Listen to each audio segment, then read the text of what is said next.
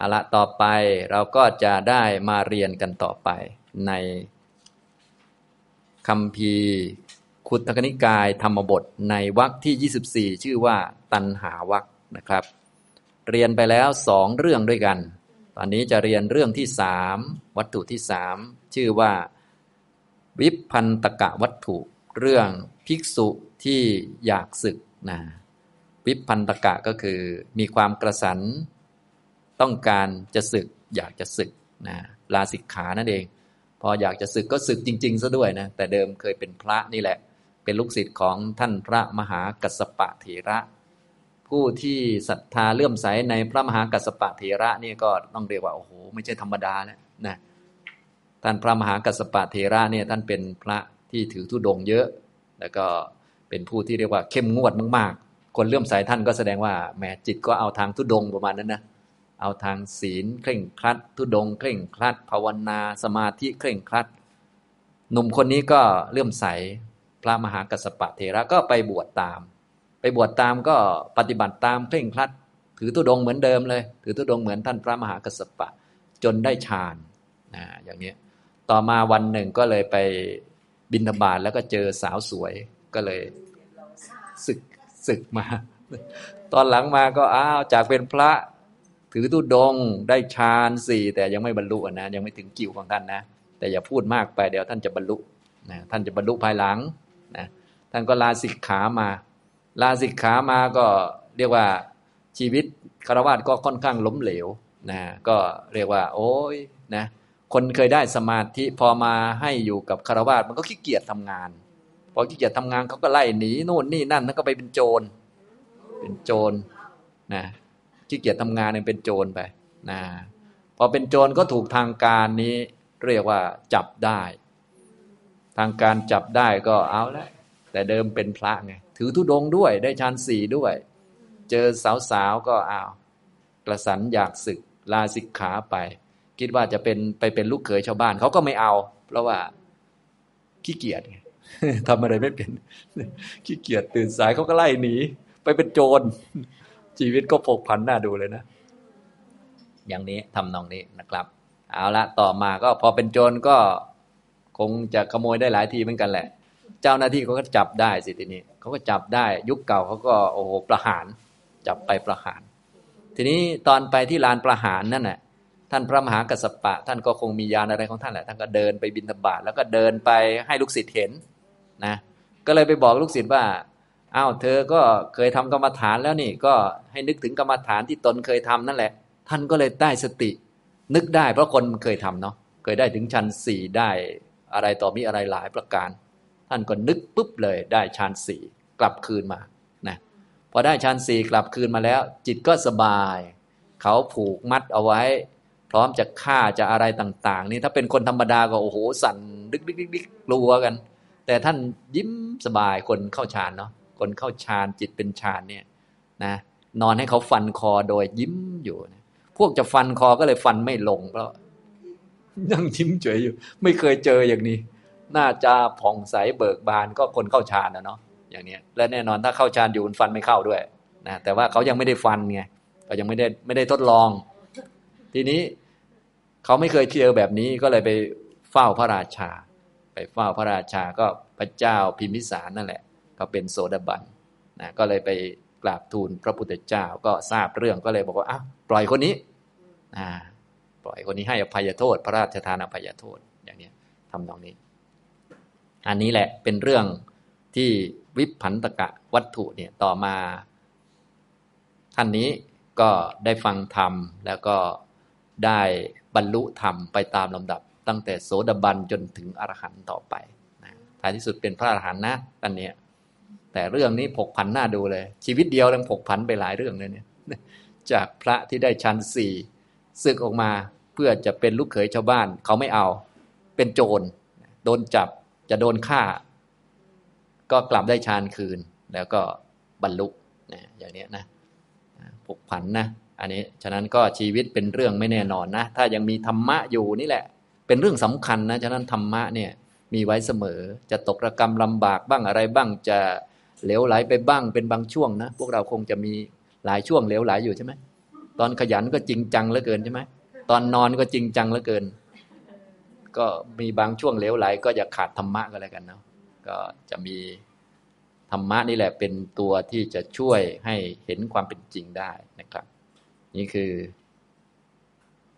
วิผันตกะวัตถุเล่าเรื่องคร่าวๆให้ฟังก่อนจะได้รู้ที่มาว่าคาถาเป็นมายังไง เดี๋ยวเราอ่านพร้อมกันก่อนในข้อที่ 344 มีหนึ่งคาถาด้วยกันนะครับ โยนิปะนาโถวนาทิมุตโตวนามุตโต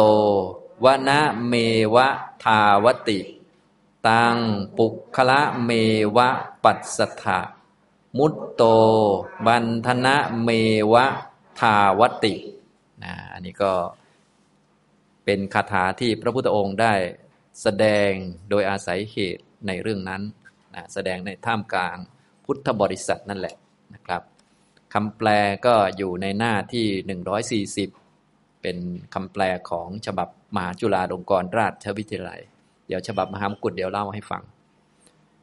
เรื่องที่สามวิผันตกะวัตถุเรื่องภิกษุผู้กระสันจะศึก พระผู้มีพระภาคตรัสพระคาถานี้แก่บริษัทสี่ดังนี้ข้อ 344 บุคคลใดออกจากอาลัยแล้ว มีใจน้อมไปในป่า พ้นจากป่าแล้วยังแล่นเข้าไปสู่ป่านั้นอีก ท่านทั้งหลายจงดูบุคคลนั้น เขาพ้นจากเครื่องผูกยังแล่นไปสู่เครื่องผูกตามเดิมอันนี้ก็แสดงให้เห็นอนุภาพของตัณหา อนุภาพมันมีเยอะ ขนาดออกจากป่าได้แล้ว น้อมใจไปในป่ายังกลับมาป่าอีกฟังฟังดูนี่เขาใช้คำแบบแบบซับซ้อนนะแต่ผู้ฟังในตอนนั้นก็คงจะเข้าใจดีนะก็ออกจากป่าได้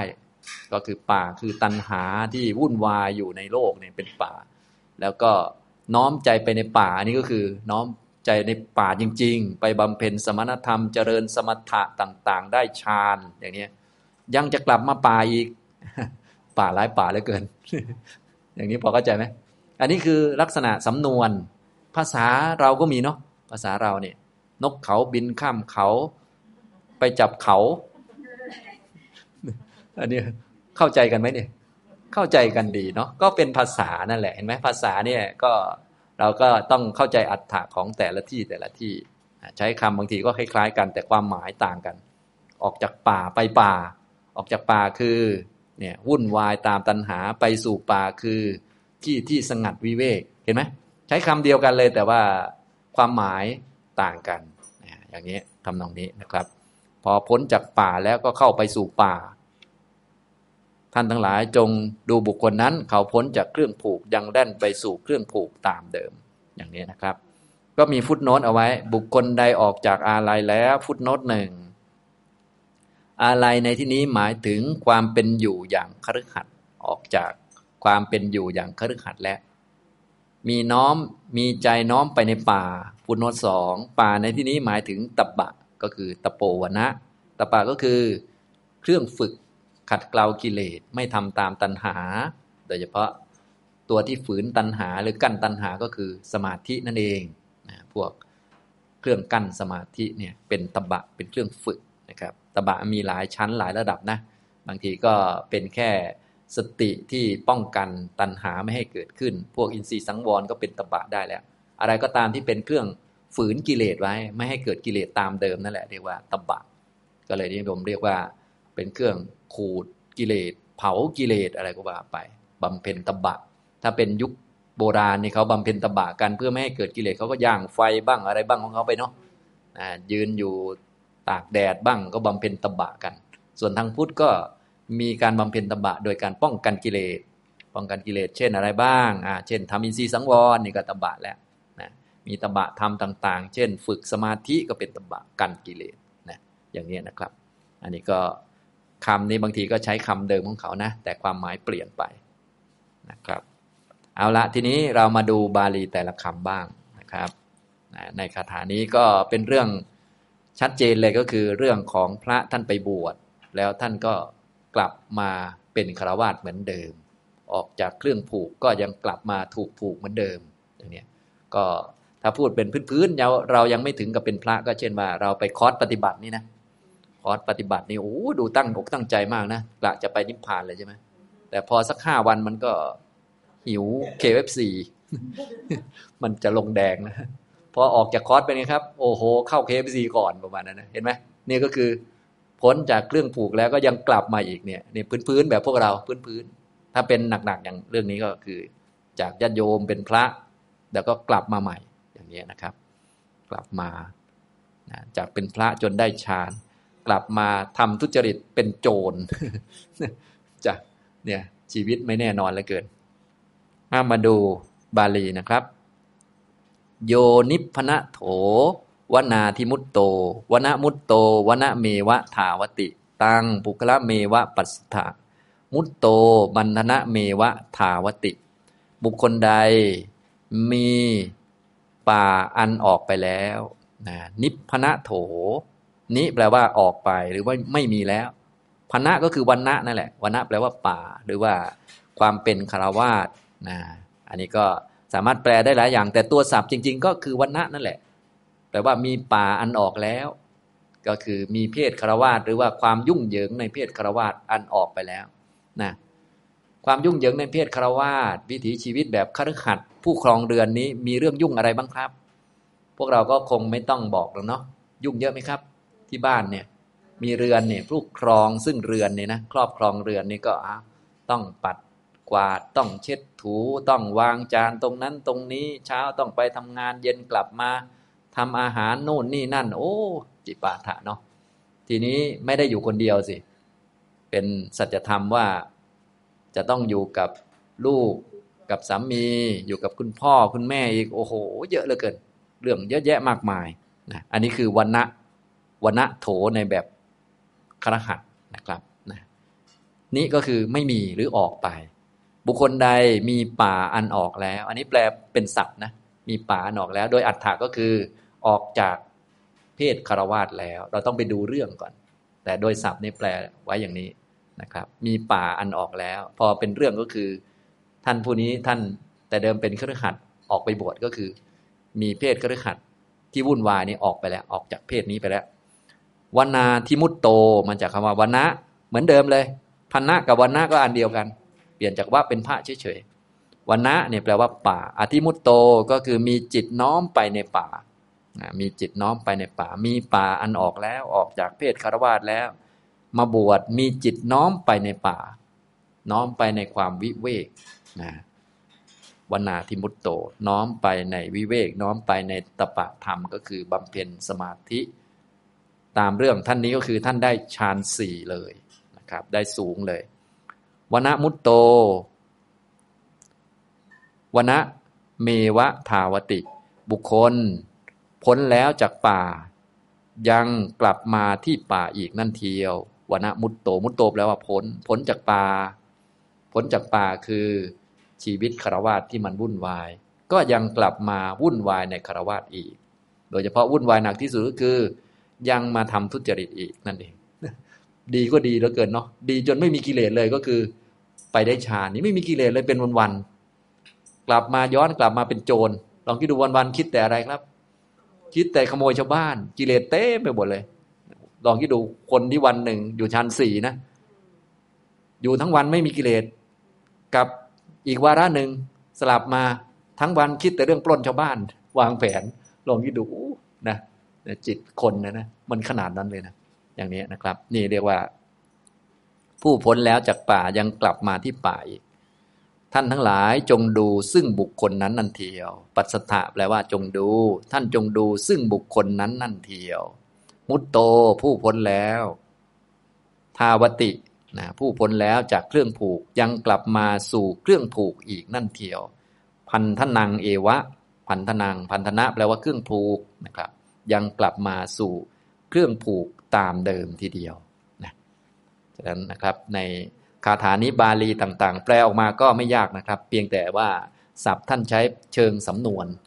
เป็นคำสำนวน ซึ่งสำนวนของท่านเราฟังดูก็พอเข้าใจเนาะพ้นจากป่าก็คือความวุ่นวาย ไปยินดีในป่าก็คือความสงัดวิเวกจนได้ฌานก็ยังกลับมาสู่ป่าก็คือ โอ้โหเที่ยวทำทุจริตอีกอย่างนี้เป็นประมาณนี้ จงดูแบบนี้นะ นี้พระพุทธเจ้าชี้ให้เห็นโทษของตัวที่ทำให้กลับมาเป็นอย่างนี้กลับไปกลับมาก็คือ ตัณหานั่นเองชี้ให้เห็นตัวผูกอยู่นี่เองนะครับ อย่างนี้ เดี๋ยวก็เล่านิทานให้ฟังจะได้เข้าใจเรื่องนี้ได้ชัดขึ้นนะครับ เรื่องวิปผันตกะภิกขุ พระศาสดาเมื่อประทับอยู่ในพระเวลุวัน ทรงปรารบวิปผันตกะภิกขุรูปหนึ่ง ตรัสพระธรรมเทศนานี้ว่า โย นิพนัตโถเป็นต้น ได้ยินว่าภิกษุรูปหนึ่งเป็นสัตว์ที่วิหาริกของพระมหากัสสปะเถระ แม้ยังฌานสี่ให้เกิดขึ้นแล้ว เห็นรูปารมณ์อันเป็นข้าศึกกันในเรือนของนายช่างทอง ผู้เป็นลุงของตน มีจิตปฏิพัทธในรูปารมณ์นั้นศึกแล้ว ต่อมาเพราะความเป็นผู้เกียจคร้าน พวกมนุษย์จึงไล่เขา ผู้ไม่ปรารถนาจะทำการงานออกเสียจากเรือน เขาเที่ยวเลี้ยงชีพอยู่ด้วยโจรกรรม เพราะการคลุกคลีด้วยมิตรชั่ว ต่อมาในวันหนึ่ง พวกราชบุรุษจับเขาได้แล้ว มัดแขวนไพร่หลัง ผูกอย่างมั่นคงเคี่ยนด้วยหวายทุกๆทางสี่แพร่ง แล้วนำไปสู่ตะแลงแกง พระเถระเข้าไปเพื่อเที่ยวบินทบาทเห็นเขา ถูกพวกราชบุรุษนำไป โดยประตูด้านทักษิณจึงขอให้พวกราชบุรุษผ่อนเครื่องจองจำให้หย่อนแล้วพูดว่า เธอจงระลึกถึงกรรมฐานที่เธอเคยสั่งสมไว้แล้วในการก่อนอีกดังนี้ เขาได้ความเกิดขึ้นแห่งสติ เพราะโอวาทนั้นแล้ว ได้ยังตะจะตุทชาญให้เกิดขึ้นอีกลำดับนั้นพวกราชบุรุษนำเขาไปสู่ตะแลงแกง ให้เขานอนหงายบนหลาว ด้วยคิดว่า พวกเราจะฆ่าเขาเสียดังนี้ เขาไม่สะดุ้งและไม่หวาดกลัวลำดับนั้นมนุษย์ทั้งหลายผู้ยืนอยู่ในทิศนั้นๆ แม้ เงื้อเครื่องประหารทั้งหลายมีดาบหอกและโตมอนเป็นต้นแก่เขา เห็นเขาไม่ได้สะดุ้งเลย ต่างพูดกันว่า ท่านผู้เจริญ พวกท่านจงดูบุรุษคนนี้เถิด เขาไม่หวั่นไหวไม่สะทกสะท้านในท่ามกลางแห่งบุรุษ ผู้มีอาวุธในมือแม้ตั้งหลายร้อยคน โอ้น่าอัศจรรย์จริง ดังนี้แล้ว เกิดมีความมหัศจรรย์และประหลาดใจ บรรลือลั่นสนั่นไป แล้วกราบทูลเรื่องนั้นแด่พระราชา พระราชาทรงสดับเหตุนั้นแล้วตรัสว่า พวกท่านจงปล่อยเขาเสียเถิดดังนี้แล้ว เสด็จไปยังสำนักพระศาสดากราบทูลเนื้อความนั้นแล้ว พระศาสดาทรงเปล่งพระโอภาษไปแล้ว เมื่อจะทรงแสดงธรรมแก่เขา จึงตรัสพระคาถานี้ว่า โย นิพนัตโถวนาธิมุตโต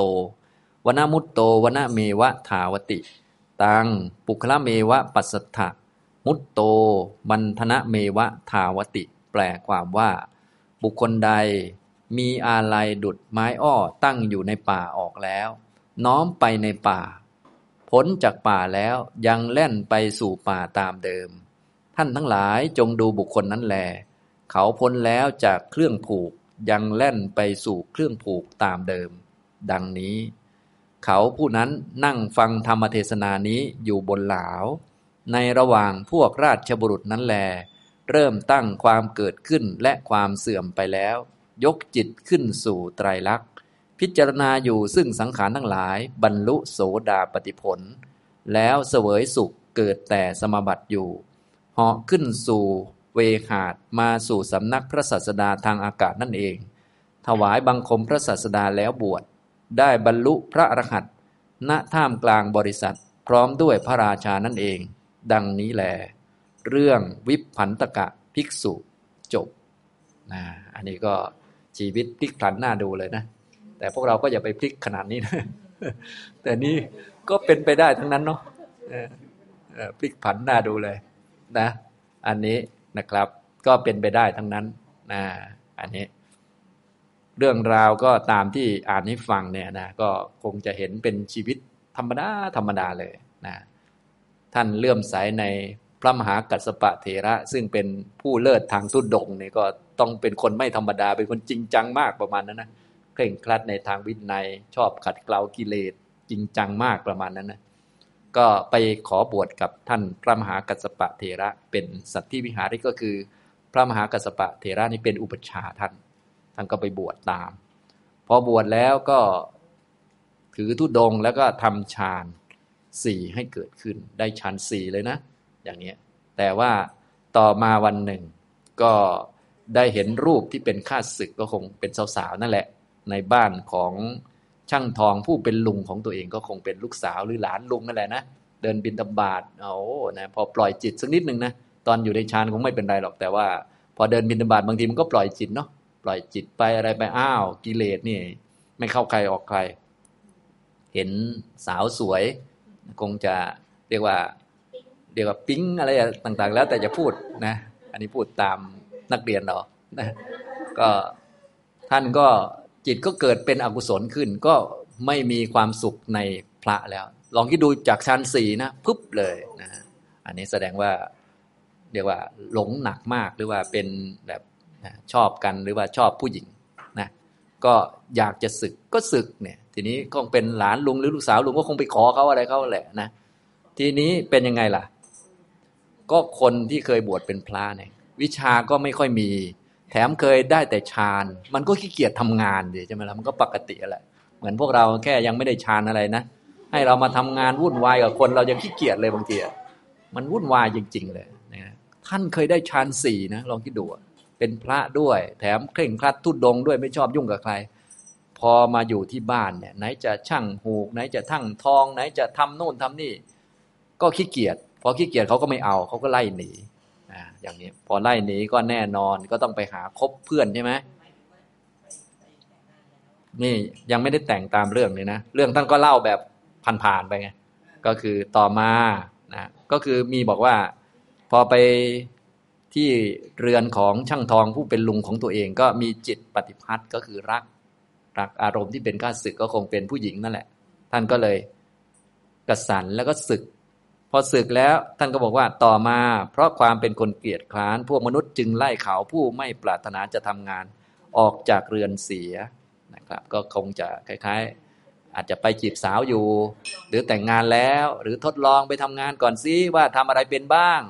นะพ่อตาอาจจะเรียกว่าเออไหนๆก็ไหนๆแล้วอุตส่าห์ศึกมาก็เห็นอกเห็นใจ ก็ลองทำงานก่อนซิว่าพอจะมีศิลปะอะไรจะได้มอบลูกสาวให้ ก็อย่างนั้นหรือเปล่า คือเรื่องเวลาท่านเล่าเนาะท่านก็จะเล่าตัดตัดไปนะไม่มีรายละเอียด แต่สรุปแล้วก็คือขี้เกียจทำงาน ชาวบ้านก็ไล่หนีก็คงคนขี้เกียจเนาะเขาก็ไม่อยากให้อยู่ด้วย เขาก็ไล่หนีไปนะไล่เขาผู้ไม่ปรารถนาจะทำงานออกเสียจากเรือน อยู่ที่เรือนก็เปลืองเข้าสุกเขาว่าอย่างนั้นนะอันนี้ก็ทีนี้ก็แน่นอนเวลาคนขี้เกียจไม่ทำงานก็ต้องไปคบเพื่อน เพื่อนก็ต้องเป็น ปาปมิตรนิสัยไม่ดี ยาเสพติดบ้างอะไรบ้างนะ ทีนี้ก็ต้องนั่นแหละ เป็นโจรเห็นไหมต่อมาเขาก็เลย เที่ยวเลี้ยงชีพอยู่ด้วยโจรกรรม เพราะคลุกคลีด้วยมิตรชั่ว จากพระที่ถือธุดงได้ฌานสี่ไปเลี้ยงชีวิตด้วยความเป็นโจร แต่เดิมถือบาทเลี้ยงชีวิต ต่อมาปล้นเขาเลี้ยงชีวิตลองคิดดู ชีวิตมันปลกผันน่าดูเนาะอันนี้นะครับ ฉะนั้นก็ชีวิตไม่แน่นอนเนาะในหลาย ๆ เรื่องเราก็คงเคยเห็นแล้วจากโจรก็เป็นพระอริยะได้ จากโจรก็ไปสวรรค์ได้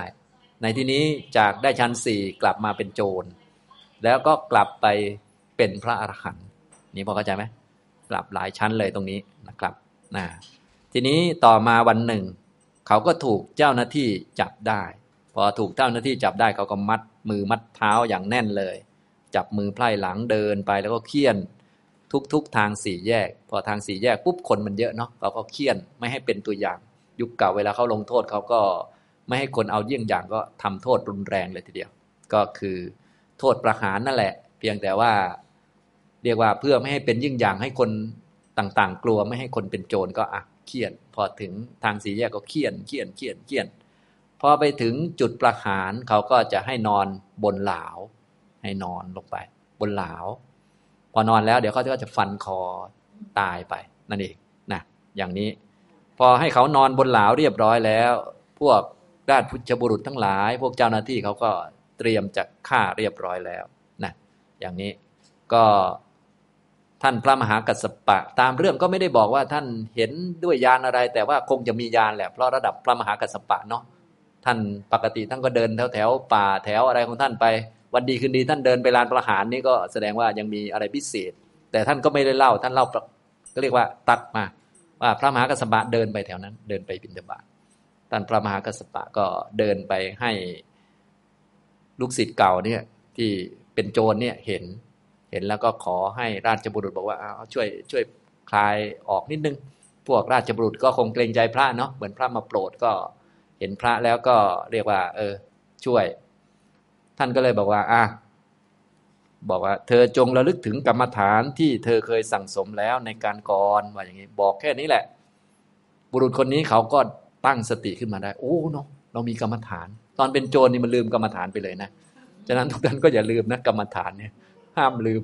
นะอย่าลืมกรรมฐานนะเขานึกกรรมฐานปุ๊บเดียวเท่านั้นแหละเนาะจิตมันไวเนาะนึกถึงกรรมฐานได้ ได้สติขึ้นมาก็ได้ฌานสี่กลับคืนมาเหมือนเดิม ราชบุรุษยกเขาไปวางบนเหลา คนได้ฌานสี่นอนสบายไหมเหลาแทงไม่ได้นะฌานสี่เนี่ยตายไม่ได้นะอยู่ในฌานตายไม่ได้อ่าอย่างเดียวทำตรงนี้นะครับทำตรงนี้นะ ก็พวกราชบุรุษก็ให้เขานอนบนเหลา ตอนนี้เขาได้ชั้นสี่แล้วนะ ได้ชั้นสี่กลับมาคืน หน้ายิ้มสบาย นอนบนเหลาหน้ายิ้มนะน้องคิดดู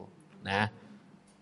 ยิ้มแบบชาญเนาะไม่ใช่ยิ้มแบบเห็นฟันแบบพวกเรานะ ยิ้มแบบคนมีชาญนะหน้าตาเบิกบาน ต้องเข้าชานสักหน่อยนะจะไม่พอรู้จักเวลานั่งสมาธิจิตเอิบอิ่มเนี่ยหน้าตามันจะผ่องใสแช่มชื่นนะอย่างนี้ ทีนี้นอกจากนอนบนหลาวเข้าฌานแล้ว พวกราชบุรุษเขาก็ถึงคิว ถึงวาระถึงเวลาฆ่า เขาก็เอามีดเอาหอกเอาอะไรมาจะฆ่า จะแทงให้ตาย ก็ไม่ตกใจไม่สะดุ้งนะพวกราชบุตรเจ้าหน้าที่เขาเลย เห็นความอัศจรรย์ก็เลยอื้ออึงกันนะ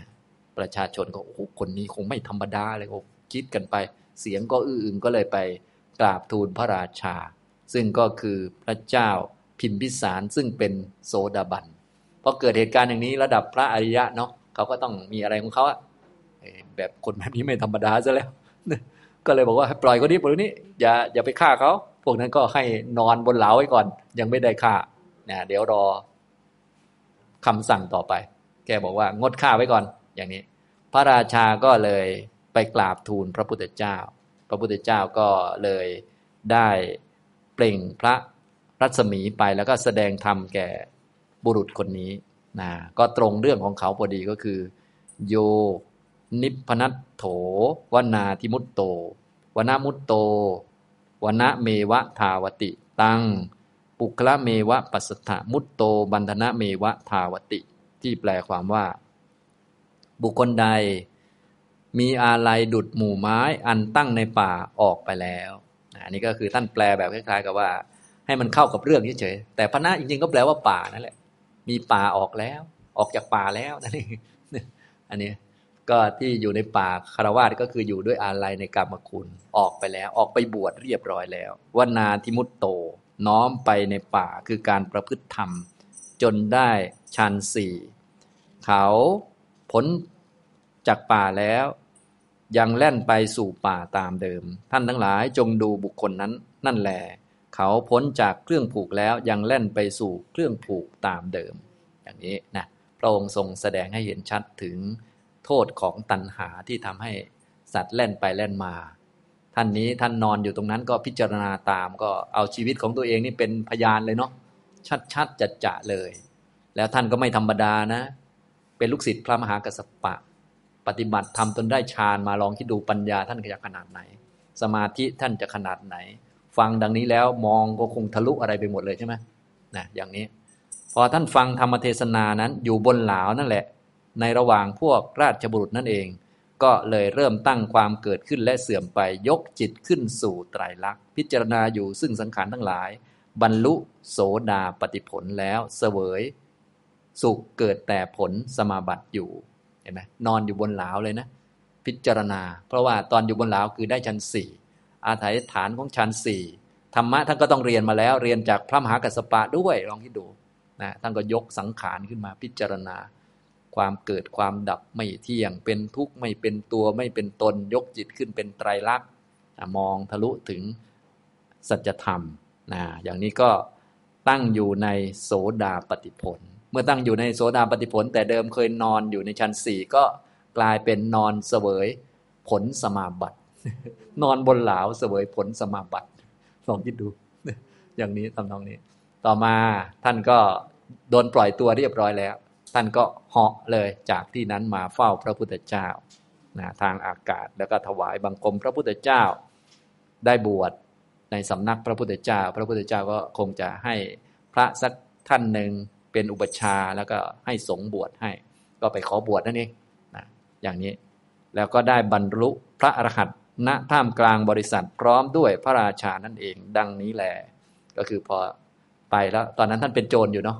ยังคงมีหนวดมีเคราเลยเยอะทีเดียว ก็ไปกราบพระพุทธเจ้าแล้วขอบวชพระพุทธเจ้าก็ให้พระ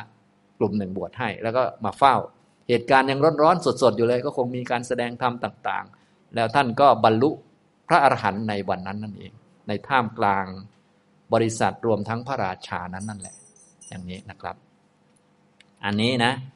วันเดียวกันกับที่เป็นโจรเขาจะเอาไปฆ่า หนวดยาวๆนั่นแหละนะกำลังจะฆ่านั่นแหละ นะแล้วก็ได้ชั้นสี่เป็นโสดาบันมาบวชกลับคืนได้เป็นพระอรหันต์นี่นะอันนี้นะครับ เรื่องวิพันตกะภิกษุนะครับ ก็เป็นอีกเรื่องหนึ่งที่เรียกว่าชีวิตก็ผกผันเยอะทีเดียว แล้วก็เห็นอนุภาพของตัวที่ทำให้ท่านเป็นอย่างนี้กลับไปกลับมาก็คือ ตัณหานั่นเอง ขนาดออกจากมันแล้วนะถ้าไม่มีมรรคเนี่ยสู้มันไม่ได้เลยเนาะ ชั้นสี่ยังสู้ไม่ไหวนะถือทุดดงสู้ไม่ไหวนะอาจารย์ดี อาจารย์คือพระมหากัสปะเนี่ยจริง ๆ เจอสาวๆน่าจะเกรงใจอาจารย์บ้างก่อนจะศึก แต่โอ้โห พอกิเลสมันขึ้นมันไม่เกรงใจนะไม่ดูว่าอาจารย์เราเป็นใครเลยนะอาจารย์เราคือมหาท่านมหากัสปะนี่โอ้โหใครๆก็เกรงนะเพราะว่าท่านทุดงเนาะแล้วท่านเข้มงวดนะเข้มงวดมากท่านมหากัสปะเนี่ยนะอย่างนี้นะ พอเจอสาวมาอยากศึกนี่ ไม่สนอาจารย์เลยนะศึกเลยนะไปอยู่บ้านเขาขี้เกียจอีกที่นี่เลยโอ้โหเต็มที่เลยนะอันนี้นะครับ ก็เป็นเรื่องของตัณหาที่พาไปนั่นไปนี่ แต่ว่าก็ไม่ต้องห่วงท่านนะ อันนี้เป็นเรื่องที่เอามาเล่าเฉยๆแต่จริง ๆ แล้ว ตอนนี้ท่านปรินิพพานเรียบร้อยแล้ว เป็นพระอรหันต์แล้ว ตั้งแต่ตอนนั้นแล้วอย่างนี้นะครับ